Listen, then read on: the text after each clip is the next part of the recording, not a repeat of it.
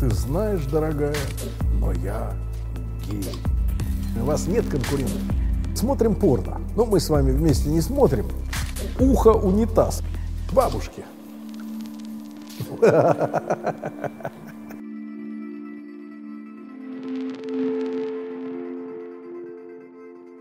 Дорогие, уважаемые зрители, сегодня наш с вами гуру, господин Добин, э, Анатолий Яковлевич. Вот, так он по документам числится. Но есть и другие варианты этого имени. А, сегодня, наконец, добрался до самого сладкого – а, я уверен, что сегодняшний выпуск разойдется, если не на цитаты, то, по крайней мере, при помощи ваших ссылок на это видео э, этот наш сюжет посмотрит как можно большее количество людей. Потому что мы приступаем к целому циклу разговоров об извращенцах. Те мужчины, которые считают себя нормальными, будут смотреть с особым интересом. Вдруг и их норма уже стала предметом разбирательства вот таких вот профессоров, как Добин, да, а женщины, которые настрадались от извращенцев. Я вам расскажу, кстати, маленький эпизод. Это было, слава тебе, Господи, не со мной, не будем об этом сегодня. Значит, было это много лет назад. Я пригласил прекрасную женщину на свидание. Я, как сейчас помню, мы ехали на автомобиле, и как-то речь зашла о прошлых ее опытах э, посещений свиданий с молодыми людьми, и она рассказывает, что как-то за ней ухаживал в течение трех месяцев мужчина, дарил ей цветы, шоколад, что женщина особенно и не любит на самом деле. Вот. А, и, наконец, она купила новое белье, на которое потратила несколько сотен евро. И э, ожидался и его приход к ней домой. Он пришел к ней домой и она уже распалила свое воображение грядущим соитием, а он пришел с бутылкой шампанского, наверное, это даже было Асти, и сказал ей, ты знаешь, дорогая, но я гей. А в данном случае извращение – это вообще хождение на свидание с женщиной, с которой ты принципиально не хочешь спать. Но это все шутейная прелюдия, потому что есть, конечно, ребята и покруче. Те, которые мочатся на силиконовой простыни, используют добавочные addition дильдо, а, значит, переодеваются в бабье платье и прочее, прочее, прочее. И сегодняшняя наша тема называется э, любопытным, потому что у любого явления есть какие-то корни, да, происхождения. Сегодня наша тема – мать извращенца. С каким сладострастием вы это Профессор, здравствуйте. Да, здравствуйте. Да. В прошлый раз мы говорили о наслаждении, чуть-чуть начали говорить, но мы отложим эту тему для через пару передач, а сегодня, сегодня мы поговорим о роли ненависти в извращении. А, например, такой, такой автор, как Столлер, очень, очень так явно показывает, что извращение — это на самом деле эротизированная форма ненависти. И я попытаюсь... Эротизированная форма, форма ненависти. ненависти. Да, и я попытаюсь это показать. Вот, да, вы, вы значит, э, хорошо сказали, что мы сегодня поговорим о, о, о истоках. А истоки начинаются Потому с... что извращенцам не рождаются, им становятся. Без сомнения. Без сомнения. Вот. Да, так вот, истоки этого в, в, то, в, тех, в тех детско-материнских отношениях, которые складываются – и точнее даже в том треугольнике, который складывается между ребенком, матерью и отцом. Но об отце мы поговорим в следующий раз, а сегодня мы поговорим о матери. Так вот, мать, мать извращенца, для нее ребенок – это предмет обладания – Собственность. собственность. Это, это в некотором смысле восполнение ее нарциссической нехватки. Она чувствует несовершенство внутреннее, и для нее ребенок, ну, как для многих матерей, не только, не только извращенцы растут с, такой, как бы, с, таким, с таким материнским отношением, но, тем не менее, а, такое материнское отношение один из фундаментов извращения. Как говорится, не хлебом единым. Не хлебом единым, но вот э, один из центральных аспектов это то, что ребенок для нее это такой фетиш, это такое, а, как бы, ее нарциссическое, знаете, есть такое, такое слово нарциссическое расширение, ну когда, когда э, другого рассматривают не как субъекта, а как а продолжение как себя. Нарост такой. Да, да, да, все как руку, как ногу. Его не рассматривают как субъекта с его собственными чувствами, с его собственными переживаниями. Он является как бы продолжением матери. Вот. На самом деле мать, конечно, такая мать, существо, как правило, очень инфантильное и внутренне очень э, уязвимое. Поэтому для нее необходим такой нарост, который будет как бы успокаивать Ну давайте ее. так. Петрушка на руке у кукловода. Ну, в некотором смысле, да, в некотором смысле это так. И она посредством того, что у нее есть такой объект, который она может все время дергать, тискать, обнимать, а, значит, целовать. Сюсюкаться. Непрерывно и бесконечно. Вот. А это, но на самом деле проблема в том, что при внешнем таком обилии контакта, она его все время тискает, все время с ним что только не делает. На самом деле действительного эмоционального контакта между ней и ребенком нету. Реальные чувства ребенка, реальные эмоциональные переживания, страх, гнев, а, там, горе, они все отрицаются. Он для нее не является как бы субъектом, с которым она общается, он является предметом. Он является в, вот, в некотором смысле ее фетишем, который, который она все время дергает, а, который она все время проверяет, все ли с ним в порядке. Вот. И а, возникает такая, значит, такая, такая проблема, что, а, кстати говоря, такая мать, в принципе, наверное, теоретически может быть неплохой матерью младенца. Она, ну, она все время бросается его спасать, все время бросается, когда он младенец, все время а все время, значит, о нем печется бесконечно. Но когда ребенок подрастает и начинает отделяться, начинает... Ну, со скольки? Ну, смотрите, когда он, э, ну, и, и, инфант, это, это младенец, не разговаривающий, скажем, а тодлер, тот, кто уже начинает ходить. Вот когда он начинает ходить ну, и, проявлять, и проявлять собственную активность, тогда возникают проблемы. То есть, и она начинает чередовать. Я просто к тому, что вы все время сидите в передаче, пошли ли вы до сих пор, я не знаю. Вы напрашиваетесь на то, чтобы вас послали пойти все время. Вот. Так вот, значит, эта мать все время чередует. Она то относится к ребенку как к нему как, как к младенцу, то она сюсюкается с ним, постоянно его тискает, постоянно его обнимает, постоянно с, и с ним разговаривает, как с, с младенцем. Ну, как с котиками разговаривает. Абсолютно. То вдруг переходит на него, и разговаривает с ним, как с партнером.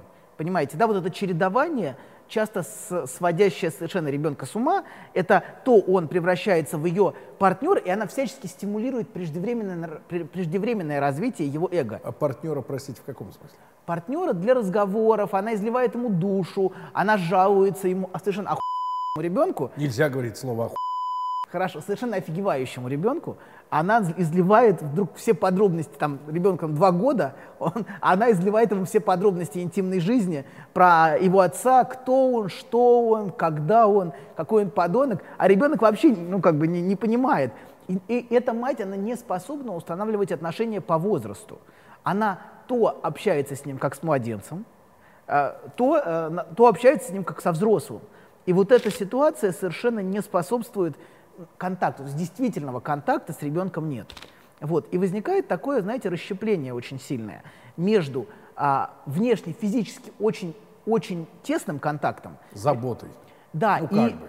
она постоянно его обнимает, все время наглаживает, намыливает, а, значит... Знаете, говорить вещи, что называть вещи, начесывает. Начесывает, да. То есть и все время, и при, при таком перевозбуждении в контакте физическом совершенно отсутствует эмоциональный контакт. А у нее как с папашей-то отношения? С каким папашей? Ну, с его, с ребенка. Мы поговорим об этом в следующей передаче. А. Она вовлекает его в игру, в игру «давай мы этого дурачка». И действительного эмоционального контакта нет. То есть на месте а, того, чтобы слышать, она не слышит его чувства. Она хочет, чтобы скорее ребенок слышал ее чувства. Она изливает ему душу, она распахивает перед ним все двери, которые можно и которые нельзя вот, а, рассказывает про его отца, распахивает дверь в спальню фактически а, перед ребенком, но и она хочет, чтобы ребенок отражал ее чувства, чтобы он был зеркалом для нее. Но при этом собственных чувств ребенка она не слышит. В свою очередь, а, а, а, а вот с ней-то что в детстве происходило? У нее-то откуда это? С ней мамочка делилась э, похождениями Там своими? сложно. Очень часто это, это, это действительно э, де, э, девочки, которые нуждаются в заботе материнской который отсутствовал. По-разному бывает. А подруги у нее есть? И, и они же обычно друг другу сложно, рассказывают всю эту Сложно. Шляпу. Все всегда, всегда это сложное. Сложная жизнь, где ребенок инвестирован как главный, главное сокровище.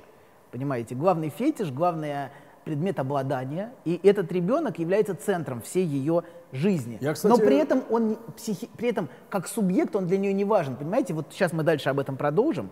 возникает очень большая разница между Слушайте. тем, что он для нее важен как предмет, но совершенно как личность он для нее не интересен и не важен. И его чувства всегда остаются за бортом, их, их общение. Его чувство страха, гнева, бессилия перед этой материнской инвазией, перед этой материнской атакой. А, вот, это, вот эти все чувства, которые он испытывает, они все остаются за бортом. Я в последнее время, вот я не назову этих людей вашими конкурентами, у вас нет конкурентов. Это люди, которые где-то в районе ваших дор- дорогих достаточно кожаных подметок, да, э, значит, э, э, ошиваются. Но неоднократно Сколько слышал, нарциссизма, слышал друг мой, высказывание, высказывание о том, что мы вступили в время э, э, гипер переоценки роли ребенка вообще в современном мире и в семье и в обществе. У нас общество, которое трясется над детьми.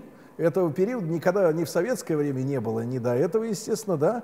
Э, Вот. И, и- и- если вы называете, например, матерей извращенцев вот такими гиперопекающими, да, и э, обращающими внимание, то мне страшно за наше общество, потому что получается, что у нас постоянно плодятся Ну, извращенцы. Я думаю, что в ближайшие лет Перверты? 50, 50, конечно, первертная структура будет одной из доминирующих. Мне так кажется. Ну, я не знаю, может быть, Например, мы же с вами однажды сделаем передачу под названием, э, ну я верю в это, «Пенсия перверта». Ну они же когда-нибудь дорастают до пенсии, правильно? И там продолжают куражиться. Но одно дело молодой мужчина, такой как вы, переодетый Ну, вряд ли- в вряд Баленсиагу, а другое дело, извините меня, Вряд ли старая сволочь, ну, вряд ли что-то более неприятное, чем такой дед. который- извращение. да, Хорошо. у Итак, мать, да? Мать. Да. Мы продолжаем. И это мать, которая все время, все время, значит, вокруг этого ребенка вертится, но эмоционального контакта на фоне его, его нет. Там, там, там, там на самом деле безжизненность. Ребенок не чувствует, что его чувства услышаны. Она, она его их совершенно игнорирует. Она хочет, чтобы он слышал ее чувства. Она изливает ему душу. Вот, и она все время, все время его перевозбуждает. Понимаете, да? Возникает вот эта разница между тем, что происходит на уровне эмоций и на уровне физического контакта. Ну скажите, а вот он начинает подрастать, это вот э, разговоры о ее претензиях к отцу и к миру, они заканчиваются, вот когда он к школе подходит? Они только начинаются. Подождите, нет. Значит, второй момент. То есть давайте так, Второй- ребенок подождите. для нее это такое ухо-унитаз, куда она сливает свои вот эти все фекалии. В некотором смысле, да. В некотором смысле это можно и так. Можно и так э, это описать. Вот, у вас очень яркое воображение, вот, очень красочное. Я, я не использовал бы такие терминологии, но возможно, возможно, вы правы. Но к теме, Я аналь- искусства но к теме анальности в перверсии мы вернемся. Это является центральной темой, об этом мы поговорим в следующей передаче в перверсии. Вот, а, ана- анальная коммуникация, вот унитаз, вот это все. Вот, так что не переживайте, будет, будет праздник на всех улицах. Вот. Значит, продолжаем. А, а, значит, при том, что он является так- таким сокровищем, а, разделение с ним часто происходит очень травматично для ребенка. То есть мы всегда сталкиваемся с тем, что или а, р- то есть вот она совершенно, совершенно его тискает, держит в постели, а, значит, все время вместе с ним. И тут а, разделение всегда, сепарация всегда это что-то травматичное. Например, она там, у нее появляется еще один ребенок. Например, она беременеет. И тогда она ребенка совершенно резко отстраняет от всех тех, от, всей той коммуникации, которая с ним была, понимаете, да? Или другой вариант. Она может спокойно отправить его на хранение к Бабушки. К бабушке, сдать его. На Понимаете? хранение. Абсолютно. То есть при том, что он для нее важен, понимаете, да, как, как пред- он важен для нее как предмет, и поэтому его можно сдать на хранение. Его чувства совершенно не важны. Что он переживает, как он это переживает. Ей по- именно поэтому она может так спокойно его отправить, а, зная, что там его, значит, оберегают, хранят. вот. Кормят. И она пока решит свои личные вопросы. Кормят, да, кормить это очень важно. Вот. И, То а, есть резко. Очень резко и очень травматично. Очень травматично и непредсказуемо. То есть нету отцовской фигуры, которая вводит разделение, понимаете, да, между матерью и ребенком. То она наслаждается ребенком, то вдруг резко его отбрасывает. больше не нуждается. Ну, пока да, пока нет. Но когда, когда, когда, например, она опять в нем нуждается, она возвращается, забирает его обратно и вовлекает его в ту же самую коммуникацию. Понимаете, да? Она, она очень ревнива к любым связям, которые этот ребенок способен выстраивать. С няней, с, э, я не знаю, с кем угодно. С с бабушкой. Э, неважно. Важно, что все те связи, которые помимо нее, она к ним очень ревнива. И она очень как бы все время пытается их, их как бы обрубать. Если он видит, что он привязывается к няне, она эту няню выставит. Понимаете, да? Единственной привязанностью в его жизни должна быть она. Вот. И, соответственно, она его возвращает и опять вовлекает в ту же самую историю. А когда он начинает потихонечку подрастать, и чем более она больная на голову, тем раньше это происходит, она превращает его в некотором смысле в собственного конфиданта. Это как? А, знаете, По-русски. тот, с кем секретничают, тот, с кем разделяют какие-то вещи. Конфидант. Новое слово на букву К. Ну, я не знаю, как это, как бы это сформулировать э, Был по-другому. такой фильм «LA Confidential». Смотрите, да. Она начинает ему рассказывать все подробности интимной жизни с отцом, все время жалуется, Ну, рассказывает ему, интимные? а рассказывает ему, что он никогда не испытывал оргазма с ним, что сексуально, а ну, подрастающему уже, конечно, что сексуальные отношения с ним это насилие всегда с его, с его ужасным, мерзким и отвратительным отцом, вот, козлом, что, Она в разводе? ну, она может быть не в разводе, это не важно. Но она, отец козел. а, ну, это отец козел, У конечно. нее нет половой жизни с отцом? А, Или она терпит? она, ну, пора- Анаргазмию. по-разному бывает. Но важно, что то, что она транслирует ребенку, обычно плохо Кстати, соотносится. профессор, а женщина вообще, в То, принципе, что- видит какую-то ценность в оргазме? Подождите, то, что она транслирует ребенку, очень плохо соотносится с реальностью, понимаете, да? Она может спокойно спать с этим мужчиной, а потом рассказывать ребенку, какой его отец козел. А у женщины есть право передумать. Что, где передумать? Что Э, Вообще передумать? все передумать. Что передумать? Ну, например, переспать, потом сказать, что а, она не кончила. И что? Ну, все, и обвинить мужчину в том, что это он виноват, мерзавец. Продолжаем.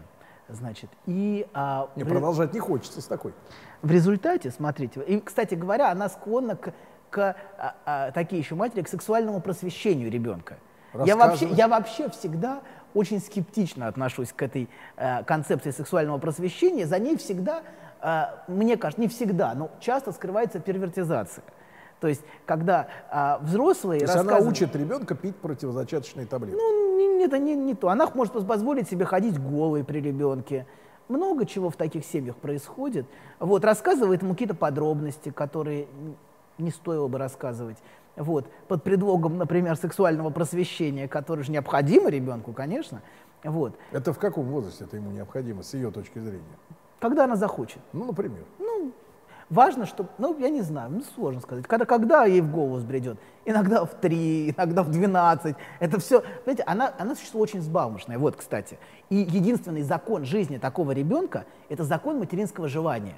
Ничто больше, понимаете, да, не регулирует. Она может его выставить, разозлиться на него, может обратно вернуть и начать тискать, вот, а может сдать бабушке, может опять забрать и начать, начать с ним вот эти все коммуникации. То есть главный регулятор его жизни – это материнское желание. Знаете, и он вынужден как бы ему подчиняться. Нету отца, который ограничивает это желание, и который как бы говорит, нет, оставь этого ребенка, дай ему спокойно жить. Пошли. Вот. Это, этого не происходит. И э, получается, что мать все время вокруг этого ребенка, э, собственно, выстраивает... Плетет кокон. Абсолютно. Ну или паутину, как хотите. А еще одна важная, важная вещь. Такой, а такой автор был Масуд Хан. Интересный. Исламский. Э, э, Он, э, он был паки- па- психоаналитик пакистанского происхождения. Очень хорошо. Вот. Пожалуй, может быть, единственный нееврейский психоаналитик. Но неважно, неважно. Вот. А, Очень интересный персонаж по-своему. Ну, Очень такой, э, по-моему, принц. Несостоявшийся принц. Вот, пакистанский. Так вот, а значит, он, он ввел интересное понятие. Он был учеником Винникота. Кстати говоря, он тоже по-своему был несколько первертен, но это отдельная история. Несколько? Ну, в общем, много, много чего про него всплывало после его кончины. А, ну потом-то вот сейчас вот Майкла Джексона сейчас опять его в, Ну, неважно, в ад неважно, спускать неважно. хотят. Но тем не менее, как автор, он чрезвычайно интересен. Особенно автор, исследующий, исследователь, э, исследователь перверсий. он, его, его работы, мне кажется, а одни как из самых... исследовать, если не знаешь материал? Я, ясен хрен. Вот. Так вот, значит, и он говорит о таком понятии, он развивает идеи Винникота о, о ребенке и матери, так понятие кумулятивная травма. Что это такое? А мы привыкли к тому, что травма – это какое-то событие, которое происходит. Вот там у вас в 5 лет там случилось, в 6. Это не, большинство травм не такие в жизни. Большинство травм – это атмосфера, в которой растет ребенок. Понимаете, травматична сама та атмосфера. Например, атмосфера одиночества, брошенности, отсутствия эмоционального контакта. Но от такой же травмой может быть и постоянное соблазнение ребенка. Я бы даже сказал, в некотором смысле, совращение его в ту, а, в те, то, той страстностью материнской, а, которая, которая на него обрушивается. И это создает а, у ребенка, понимаете, да, очень большое расщепление. Он не способен, его, его эго не способно переварить все, все, вот это, всю вот эту материнскую инвазию, которая происходит, и которая на него так страстно обрушивается. Все то материнское наслаждение, которое мать испытывает, для него становится травмой. То есть и он, и он, и внутри него происходит расщепление. То есть часть, часть его, как бы, он внешне он функционирует нормально, но часть его эмоциональной жизни, связанной с ненавистью, с, со злостью, с обидой, с ощущением безжизненности контакта, а, она, как бы, она отщепляется. И он на самом деле живет, ну вот э, уже переходим потихонечку к перверту. Пер, перверт обычно живет в ощущении, а, в ощущении депрессии, скуки, а, абсолютной бессмысленности, за, за исключением своих первертных экзерсисов. То есть он оживает, распахивая плащ. Абсолютно. И в некотором смысле Масудхан рассматривал это как, как а, как способ такой патологический антидепрессант. То есть терпеть перверта, это значит быть милосердным? Не дай бог. Нет, нет. Проблема в том, что это не лечит, понимаете, да? Это просто постоянно оживляет вот те чувства ненависти, злости, обиды, от ощущения собственной брошенности, настоящей ненужности. Вот это все, как бы, как бы перверсия, это способ оживить все эти чувства, понимаете, да? И разыграть их, поставить на сценке. А за этим стоит всегда какая-то форма насилия, так или иначе, в перверсии. Поэтому перверсия – это, конечно, всегда так или иначе эротизированная форма ненависти. Это форма контроля, подчинения, унижения, доминирования. Вот. Это все то, что ну, Фрейд бы назвал анальным миром. Эм, вопрос в том, что вот сегодня, вот, доктор, когда мы с вами даже вот смотрим порно, ну, мы с вами вместе не смотрим, Выпейте пока, я оказался с вами в одной студии с этим человеком. Студия большая, она может выдержать кого угодно, даже вас. Так вот, э, профессор, э, и, сегодня ведь вот э, порно как источник, например, просвещения для молодого поколения, как можно и как нельзя, да, она выдает, выдает, в отличие от нашего детства, ну, ваше уже было, так сказать, омрачено э, сказать, вседозволенностью. А в нашем, например, извините меня, негде было увидеть э, посторонних людей в момент акта. Да? То есть были какие-то истории, пионерские страшилки, но увидеть, посмотреть, как сейчас в YouTube, там, ну в YouTube, понятно, банится, но много из других ресурсов, плееров, да, где ты заходишь и тебе показывают, как надо. И сегодня граница между перверсией подается очень размытой. Да? И фактически многие наши женщины, Э, могут, сами того не ожидая, поскольку они находятся в этом информационном поле, э, могут пребывать э, жертвой как раз перверта, который говорит ей, например, ну ты посмотри, смотри фильм, там все так делают люди, так живут люди, это нормально. А на самом деле он ее это доминирует над ней, правильно? И насилует ее душу. Смотрите, душу. я не, я не, вы все время хотите поговорить о конкретике сексуального акта какой акт является первертным, какой нет.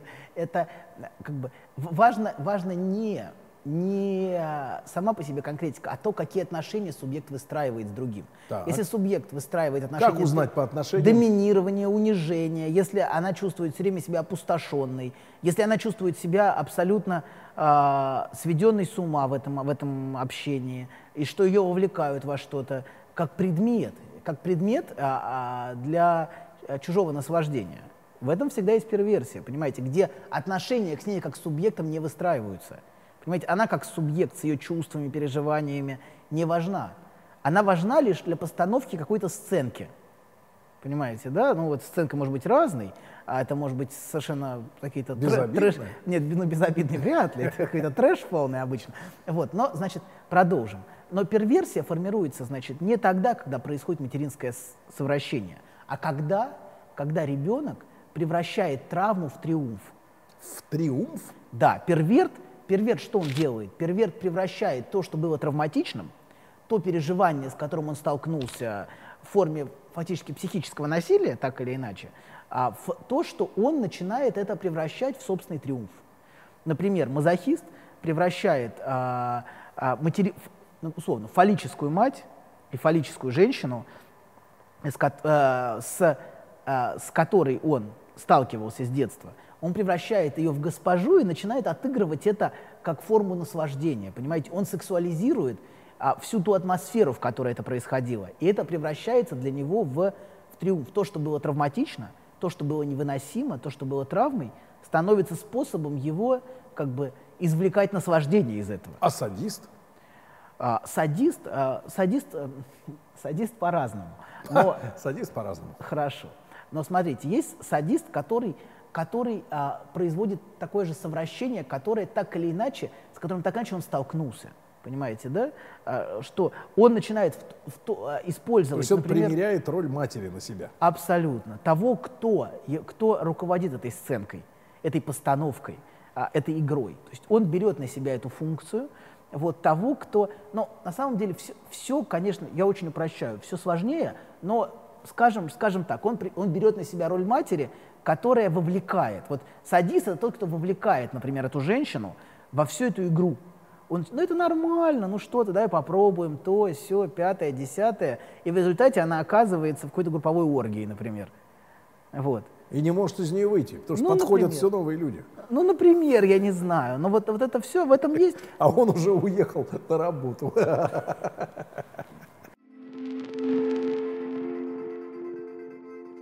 Еще од- один важный момент у первертов. Это... А, еще, Так еще. вы советуете вот женщинам не соглашаться на оргию? Вот. Я ничего никому не советую. Нет, ну, профессор, ну как вот, Пусть, что- пусть люди делают то, что хотят. Они взрослые люди. как это? С друг Смотрите, с другом? Смотрите, позиция. Мы на защите позиция, людей. в которой человек дает советы, она инфантилизирует другого. Понимаете, да? Если человек дает советы, он говорит, я знаю, А на чем основаны, извините меня, заработки эти миллионные коучеров, которые вот таких инфантов Абсолютно. и тянут, понимаешь, Ну, а- вот ну, за это дело?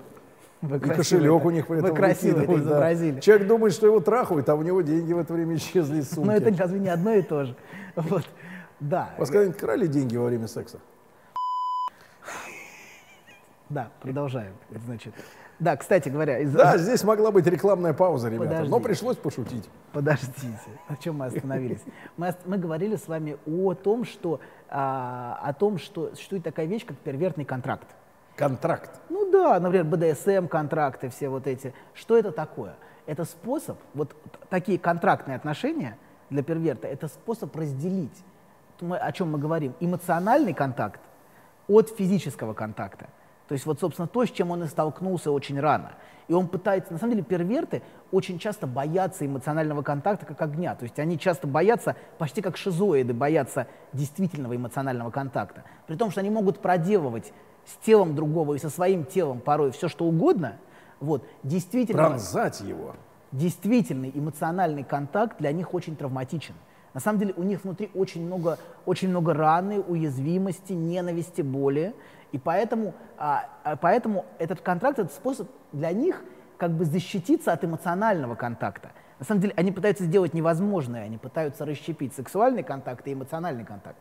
На самом деле это, конечно, конечно, это невозможно. А если это разные люди? Что? Ну, с одним контакт физический, с другой эмоциональный, Ну, так, так тоже бывает, но в целом это очень, очень с сложная кошечкой задача. тактильный. С кошечкой особенно. Это хорошо. Да. Да, Да, но а, это всегда, это всегда сложный вопрос. Это Профессор. вызывает, это, например, ну, в общем, да. Вопрос. А когда у такого, все-таки мы же о перверте говорим, да? Когда у него наступает период своей половой жизни, да? Он работать идет, э, живет отдельно от матери. Какие у него вот в зрелом возрасте отношения с мамашей остаются? С той, которая сделала его первертом, искалечила его. Вот она ему звонит и говорит там, Он ее боится, я думаю. Толя, вышли денег. Это не вы, это просто. Толя. Я думаю, он продолжает испытывать страх перед своей мамашей и перед ее властью. Он на самом деле находится так или иначе во власти ее желания. А они бывает, что живут вместе, продолжают? Он уже взрослый? Да а бывает, живут- пожалуйста, он все А время... в таком случае невестка узнает? э, Подождите, он, же время, он пережив- может жить а, такой совершенно зап- запертый в комнате а, просмотром порно и только выходить на улицу, чтобы показывать свой а, орган, а, значит, около ближайшей школы, например, я не знаю. Ну вот это такой типичный. На самом деле он часто, часто, часто вот такой эксбиционист, психически а, совершенно изолирован, изолирован от контакта с людьми. Вот. И это вполне способ, единственный способ его социальной активности, это вот выходить, распахивать плащ. Вот. Так тоже, так тоже бывает. Хотя... Итак, давайте, доктор, суммировать ваши, э, так сказать, э, заключения. Э, состоит заключение в следующем. Значит, э, вы внимательно слушали, пытались узнать свою мамашу. Э, мама, э, нет, вот именно если узнали, то мамашу. А если, соответственно, не узнали, тогда ваша мамочка хороший человек. Значит, наши органы, я так понимаю, рано, опеки, да, они не дорабатывают. И да, и вот эта идеализация, знаете, материнской, материнской опеки, что мать должна, я ж мать, вот это все, это все очень разрушительно. То есть это очень часто разрушает, а, разрушает, то есть вот эта такая, такая чрезвычайная озабоченность матерью ребенка. Сейчас у нас эпоха, когда рождаются по одному ребенку в семьях, вот, и мать целиком сконцентрирована на этом ребенке, и ее желание, и ее наслаждение тоже концентрируются на этом ребенке, это приводит часто к первертизации ребенка. Она не дает ему жить, потому что у нее нет и собственной жизни. Очень важно, чтобы у матери было собственное пространство любовной жизни, собственное пространство наслаждения, где у нее есть мужчина, или хотя бы она не захватывает этого ребенка. Она чем, чем-то еще заинтересована, кроме как в том, чтобы, как вы сказали, начесывать это маленькое существо. А, а очень важно, чтобы ребенок чувствовал, что у матери есть свое пространство и своя психическая жизнь, а у меня есть своя жизнь. Вот. И чтобы он был субъектом для нее, а не объектом. Пускай... Дорогие, дорогие друзья, сегодня мы поговорили о матери извращенца.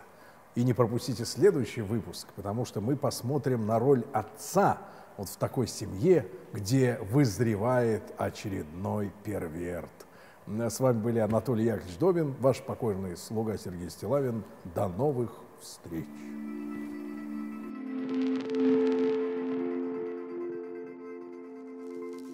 Мне нужно подумать, что сказать, подождите. Нет, нет, вы будете говорить от души. Ну, я набросал всего. Хватит уже думать. Пора работать. Мы, кстати, про вареник должны разобрать обязательно, это очень интересно. Хорошо, но не сейчас. Не, сейчас не будем.